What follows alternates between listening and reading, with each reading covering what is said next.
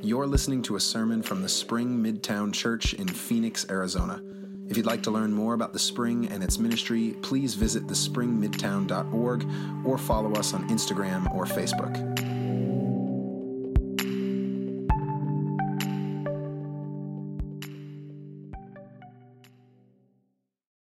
Uh, let me encourage you to turn on your screens if you're open to turn on your screens and turn with me to Nehemiah chapter 6.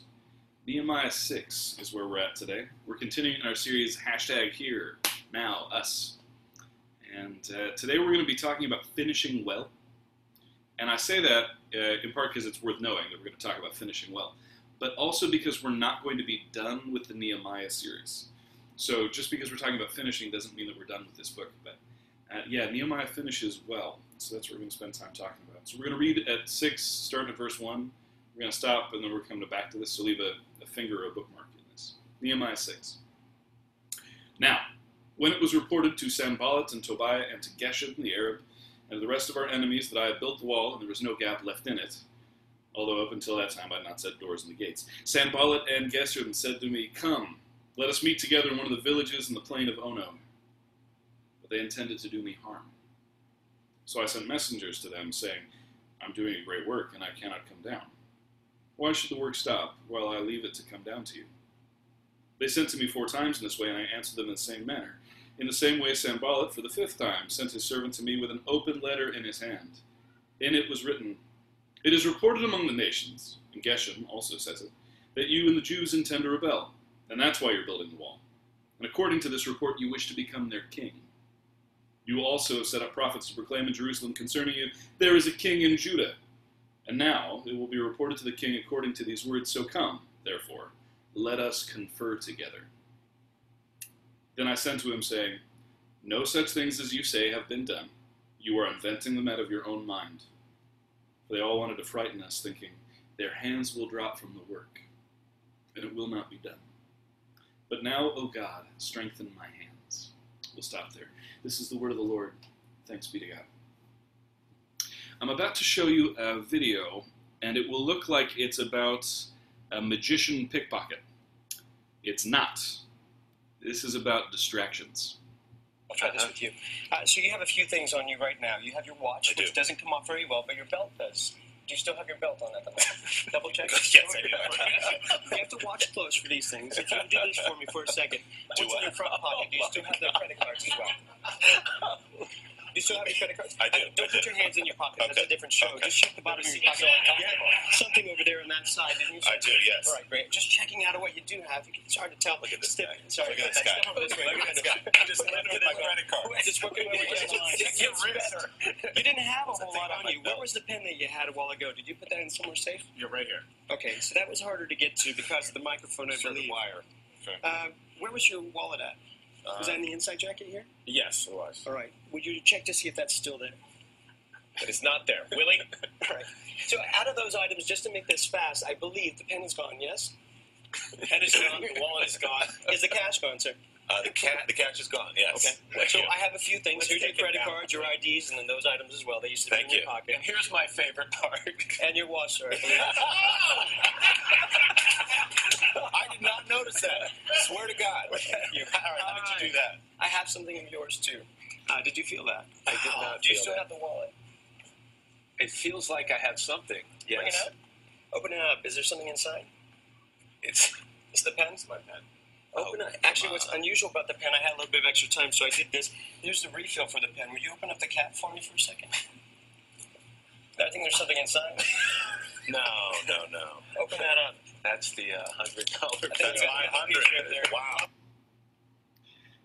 It's amazing how quickly distractions can rob you blind. I feel like those guys in that video all the time. All the time these days. There are plenty of distractions in the United States of America in a normal season, but during COVID, man, I feel like I'm going this way, and all of a sudden there's a child screaming over here, and then my wife suddenly needs to talk about something really important, and there's there's this real financial issue, and we've got to really think about this thing at work, and there's a problem with my car, and we probably have to be paying attention more to the news, and oh my gosh, there's an election coming up, and I really need to do a lot more reading, and I can't believe everything that's happening, and all of a sudden you think, Has it been a day? Has it been a week? Has it been a month? I'm losing so much so fast in the midst of all of these distractions. And I want to finish well. Finishing well is about getting to the end of your life and being the kind of person that you always wanted to be. It's about getting to the end of COVID and not feeling like you wasted six months, six years, however long this will be, of our lives. It's about getting to the end of that newborn season with kids and really feeling like you embraced that season, or getting to the end of an engagement season, or maybe the time where your, your children are in high school and, and then in college, and really feeling like you, you use that time well. But sometimes distractions just make us feel like it's flying by. And we all know people. We know people who get to the end of their lives and they say things like, I wish I'd spent more time with my kids. I wish I'd written that book I always meant to write. I wish I'd gone to that place I always meant to go to. I wish I'd been more intentional with my marriage. I, where did the time go? Distractions can rob us blind. If you want to finish well, you have to stay focused. Relentlessly focused. Nehemiah stays focused to the point that he sounds paranoid at the beginning of this story. I've been working on the wall, he says. It's done. I mean, there aren't gates in it, but it's done. And all of a sudden, these people, they want to meet with me in the, the villages of the plains of Ono. And I just didn't want to go because I thought they were up to no good. And you think, I mean, maybe they want to have a peace summit. Maybe they want to bury the hatchet. These are people who've been his enemies throughout the story, and maybe you're going to antagonize them by not going to this meeting. But Nehemiah sees any distraction as a threat. Any distraction as a threat to the thing that God has called him to do. Uh, this meeting that he's been invited to in verse 1 and 2 is down about a day's walk from Jerusalem. So, at the very least, it's 48 hours of wasted time. And then who knows how long in the midst of these conversations. And so, when he's invited to this meeting in the, the plains of Ono, he says, Oh no, I'm not going. I love that joke. It's not very good. But if the people who wrote this book had spoken English, I think they would have found it hilarious. Oh no, a distraction. I'm not going there. He is relentlessly on the lookout for distractions and refuses to move off the path that God has placed him on. At this church, we regularly talk about things like the purpose that God has for us in life, because we believe that everyone has a purpose, whether you know it or not. And first and foremost, that purpose is that you would know the God who made you. That's everyone's purpose. But then specifically, you have been made for a purpose. Your spirit, your body, your mind, your psyche, all of it together, you are uniquely built for some purpose in the kingdom of God. And I don't know what it is, and maybe you know what it is, or maybe you're on the process of discovering it. And there are people who get to the ends of their lives and they start asking those big questions about life, right? Like, why am I here? And what's the meaning of life? And what does happiness really mean for me? And what do I really want my life to be about? And maybe they ask those questions along the way, but sometimes we put off answering them for too long.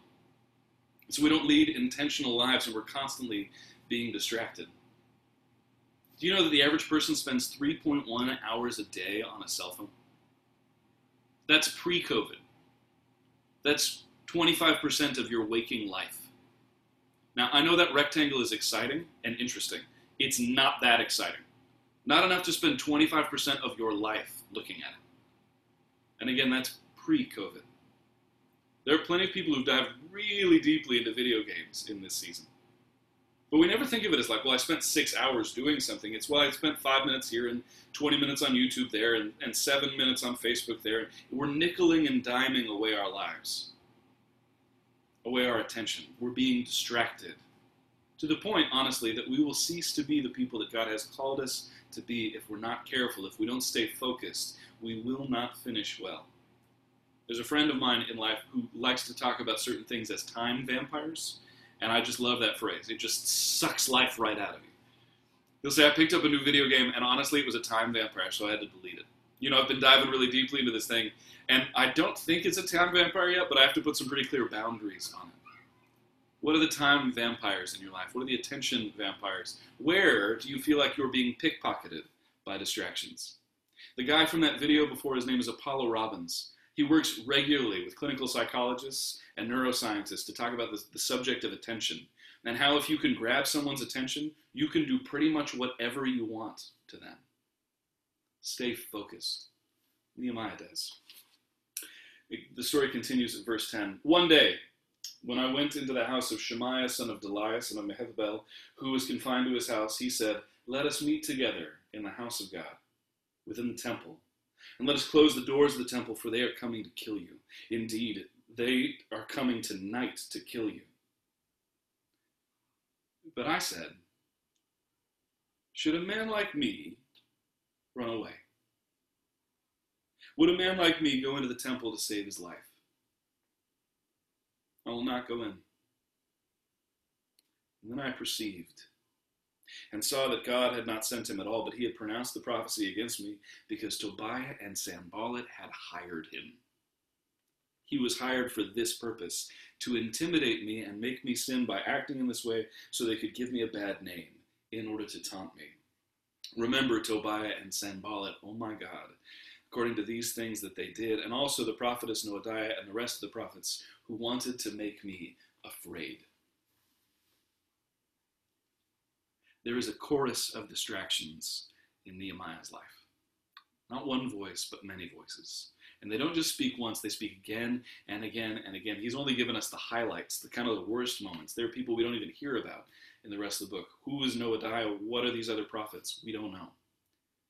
But we do know that for some reason he goes into the house of Shemaiah, maybe this religious leader in his life, maybe a mentor he respects, a guy who feels confined to his house. And as they start talking, the guy says, They're going to kill you. We've got to run. We've got to hide. And this is a perfectly believable threat. Absolutely. These people are enemies. They've already been slandering him in the press, doing everything they can to destroy this guy.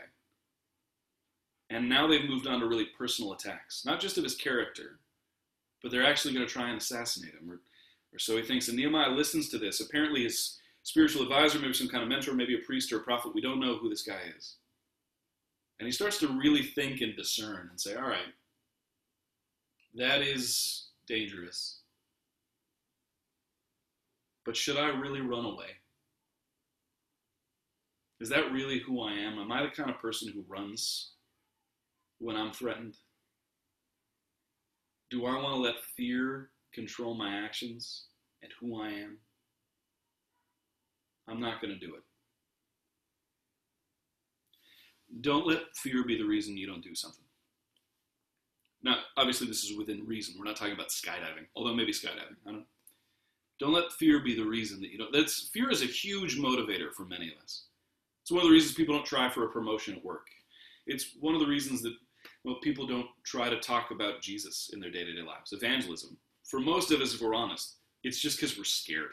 We're scared to talk about Jesus. We're scared of what's going to happen if we fail.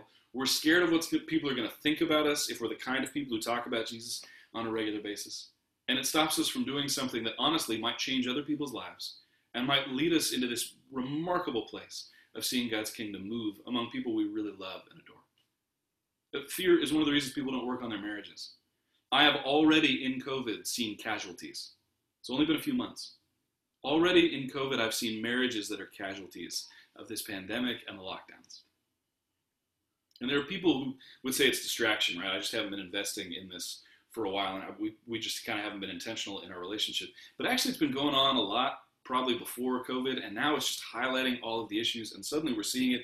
And I'm just, I'm afraid it's going to get worse before it gets better, and I'm too embarrassed to go talk to somebody about it and see a counselor because that all sorts of stuff's going to come out, and I just, I'm going to hope that the problem goes away. I'm just going to hide from it.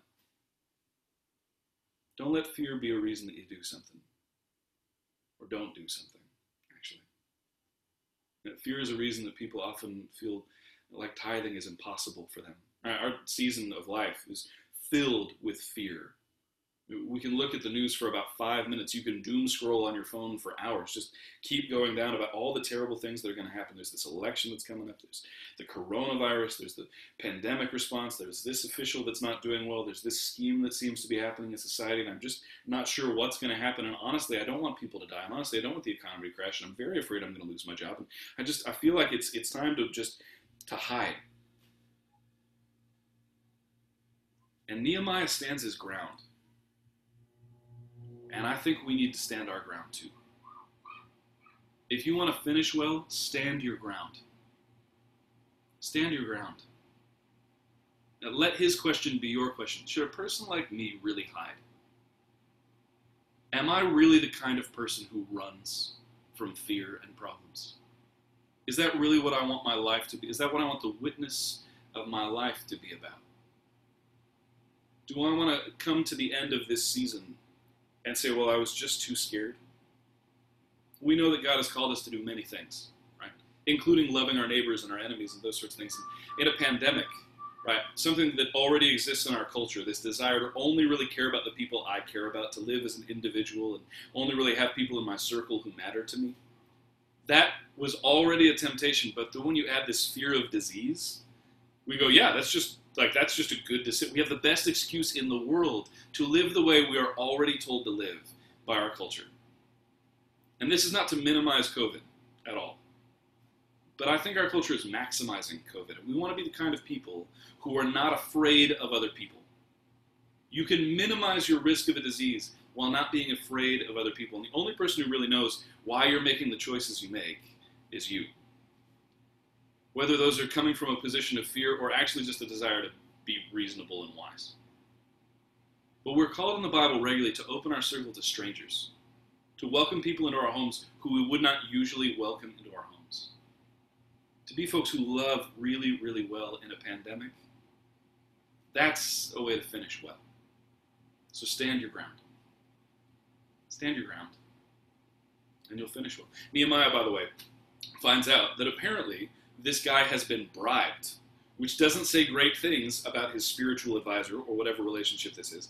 And it definitely doesn't say great things about Tobiah and Sanballat. These guys are horrible human beings who also have published an open letter, right? In our time, an open letter is something that happens in the news and you read it, but it's really meant for everyone to read. In their time, it was literally a letter that just doesn't have a seal. So when they say things like, you know, it's said among the nations that you're going to start a revolution and overthrow the king well, maybe it wasn't, but now it is. Right now, as people walk around with this letter, everyone's going to hear that. Uh, for me, I would find that relentlessly distracting to know people are talking crap about me. They're dragging my name through the mud would drive me crazy. And for others, that might just be terrifying. But what if they actually manage to succeed? And Nehemiah can just brush it off and say, Remember, God, how they acted. I know this is all made up, and I know it's not really going to hurt me. And then he continues. This is verse 15. So the wall was finished on the 25th day of the month in Elul, 52 days. When our enemies heard of it, all the nations around us were afraid and fell greatly in their own esteem. For they perceived that this work had been accomplished with the help of God. Moreover, in those days, the nobles of Judah sent many letters to Tobiah, and Tobiah's letters came to them. For many in Judah were bound by oath to him, because he was the son in law of Shechaniah, son of Erah, and his son Jehonan had been married to the daughter of Meshullam, son of Berechiah. Also they spoke of his good deeds in my presence, and reported my words to him, and Tobiah sent letters to intimidate me. So he finishes, and the problems continue. I'm under no illusion that if this season ends, that all of us in life will be perfect. It wasn't perfect before, it's not going to be perfect when the pandemic goes away, whenever that is there's something to be said for finishing well and then still keeping your eyes on kind of the, the long game in the future. You've heard that expression, don't lose the forest for the trees. You know, we are in a dense clump of trees right now. It's very hard to keep our eyes on the big picture. Yet Nehemiah moves from season to season to season, always doing the next right thing and the next right thing and the next right thing. He finishes well because he has a spirit of stubbornness. Spirit of stubbornness. Now, again, stubbornness can be a bad thing sometimes. But there's such a thing as a holy kind of stubbornness, one that comes from, well, the God that we believe in. Just this relentless resilience, the kind of fortitude, a Christian kind of toughness that gets hit and then keeps going. In the New Testament, there's this book called Revelation, and God sends some letters to the church and some individuals. And in the letters, some of the churches are just asleep and distracted. And the whole message of those letters is wake up the enemy doesn't even care about you. You're meaningless in the fight. You have to wake up and actually get engaged. You're barely even following Jesus. But to the churches that are awake, that are following Jesus, most of them are being persecuted, and life is really hard. And what he says is, hey, it's good that you're not distracted. You gotta you gotta stay strong. You gotta stand your ground. You gotta stubborn. You gotta keep going. The way Nehemiah keeps going, no matter what seems to happen, he keeps going. If you remember, right, there were lots of scary moments in this book. There was an actual war at one point in time. He was sleeping on the ground with a sword at his side, trying to build a wall. And now, even as it's done, it, things continue to be really frustrating. Tobiah, this guy who's been his enemy from the beginning, is apparently like some kind of clever mob boss, right? Nehemiah is continuing not to be distracted, but many people are. And they're actually starting to believe that maybe Tobiah is not that bad a guy. Or maybe they're so intimidated by him that they're willing to say he's not that bad a guy. And so he says, In my presence, the guy who bribed a religious man earlier in this story, the guy who has been openly threatening me and spreading slander and lies about me, who tried to you know kill us all at one point in time, they're saying he's not so bad. I mean, really, if you get to know him, if you, he's not so bad, if you get to know him. And again, this for me would drive me crazy, as Nehemiah finds that Tobiah is actually spying on him, and now sending letters to blackmail him and, and intimidate him. It never really stops, and he just keeps going. And the reason he keeps going is he knows the God that he follows. He's constantly praying to that God all throughout this book. That's this relationship with God that he has. That the spirit of stubbornness comes actually from somewhere else. And that's why we know it's the good kind of stubbornness. The kind that just gets hit in life and, and keeps on going. Back in verse 9, he said, Look, they, they tried to distract us so that our, our hands would drop from the work and it wouldn't get accomplished. God, strengthen my hands. And a little bit later, remember, God, what this was. And finally, he's saying, Look, verse 15 and 16 52 days and I finished the wall. 52 days we did it together. It was amazing. By the way, it was Elul, which you may not know, but that month is right in the middle of summer. So basically, what he's saying is, hey, when it was 112 degrees out and you guys were complaining in air conditioned homes, I was building the wall in rapid time. We got it done in 52 days. It was incredible. And even our enemies said, holy crap, God must be with them. Oh my God, it's God. Unbelievable what God did in and through them. You want to finish well? You want that to be what people say about you? Stay focused. Stand your ground. And you're going to need a spirit of stubbornness, a spirit that doesn't come from you, but from the God of the universe. Now, we've all been to funerals, and some of us have seen people who finish really well. And the stories about them are yeah, he always had time for his kids. She was always ready to ignore a meeting in order to really love an employee well. You know, it's crazy. All these people were just served by him, and he was a mechanic, and still they wanted to show up. Businessmen and leaders and all these folks. You would think this was a governor's funeral.